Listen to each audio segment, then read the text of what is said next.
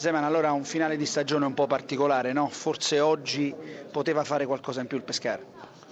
Vabbè, io penso non solo finale, eh, si trascina da, da, tanto tempo. Ma oggi Pescara ha cercato di fare, io penso che abbiamo fatto anche più del Crotone che è la squadra che le ultime partite ha fatto tanti punti. Noi, noi fino al tiro, tiro indovinato nel 7 non, non abbiamo sofferto purtroppo non riusciamo a costruire, non riusciamo a entrare dentro l'area costruendo una palla pulita. loro hanno fatto gol su gran tiro, noi tiriamo mezzo la gente dietro la porta se non la prendi mai è normale che non puoi vincere. Ma a proposito di costruire, lei sta pensando anche a quale potrà essere il futuro del Pescara, il Pescara, il suo Pescara?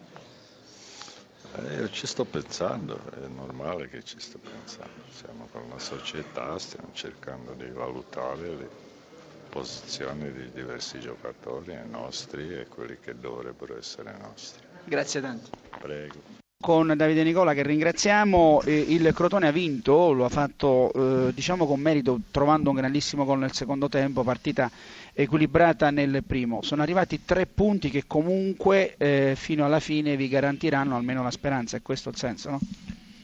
No, è, è la possibilità di continuare la, la rincorsa, gli altri oggi hanno vinto anche, noi abbiamo vinto, quindi il distacco non è aumentato tutto viene rimandato alla prossima dove per noi sarà una parità veramente importante, cercheremo di fare di tutto per strappare altri tre punti e poi, e poi, vedremo cosa succederà. È chiaro che le partite stanno finendo ma noi stiamo scrivendo una pagina secondo me molto bella, molto interessante.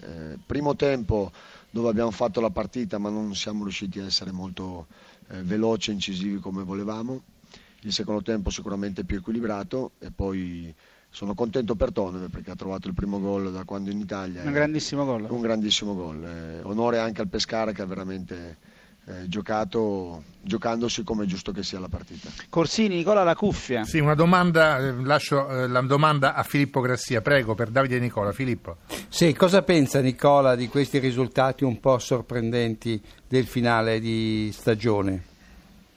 Ma quali, scusi? Beh, non so, il successo del Genoa sull'Inter, eh, che ha un po' ridimensionato il vostro percorso, tenendo conto che nelle ultime sei partite il, Crotone, il suo Crotone sarebbe in testa alla classifica con il Napoli, addirittura l'Inter in fondo col Pescara.